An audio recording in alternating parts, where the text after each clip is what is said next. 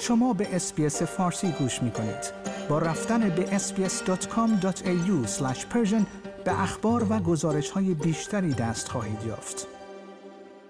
جیک سالیوان مشاور امنیت ملی آمریکا می‌گوید که ایالات متحده آمریکا اقدامات بیشتری را در پاسخ به حمله پهپادی به پایگاه آن کشور در اردن به اجرا خواهد گذاشت.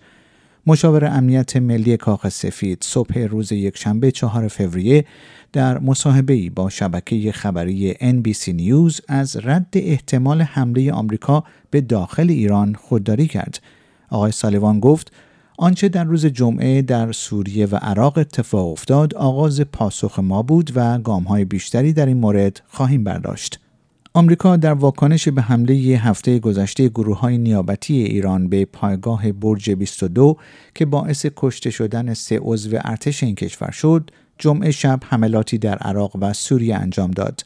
در همین حال در پی موجی از حملات هوایی ایالات متحده آمریکا علیه اهداف مرتبط با ایران در عراق و سوریه انتونی البنیزی نخست وزیر استرالیا از اقدامات ایالات متحده دفاع کرد و گفت که این اقدام تلافی جویانه به معنای تشدید تنش نیست نخست وزیر استرالیا ادعای دانالد ترامپ رئیس جمهوری پیشین آمریکا مبنی بر اینکه درگیری جهان را به آستانه جنگ جهانی سوم نزدیکتر کرده رد کرد.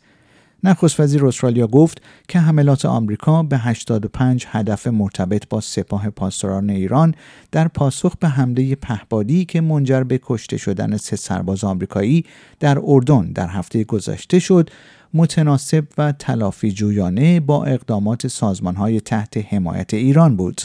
آقای البنزی همچنین گفت اشتباه است که بگوییم جو بایدن رئیس جمهور آمریکا به ایران اجازه داده است که خاورمیانه را تحت نظر خود بی ثبات کند.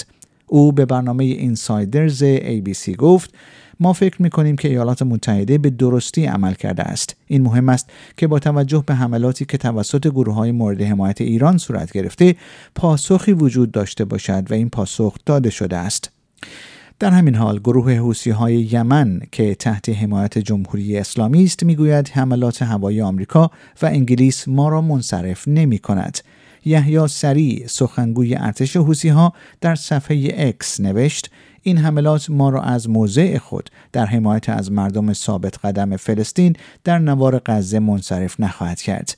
به گزارش خبرگزاری فرانسه سخنگوی ارتش حوسی ها هشدار داده است که آخرین دور حملات ائتلاف بین المللی که شنبه شب انجام شد بدون پاسخ و مجازات نمی‌گذارد. آیا می خواهید به مطالب بیشتری مانند این گزارش گوش کنید؟ به ما از طریق اپل پادکست، گوگل پادکست، سپوتیفای یا هر جای دیگری که پادکست های خود را از آن می گیرید گوش کنید.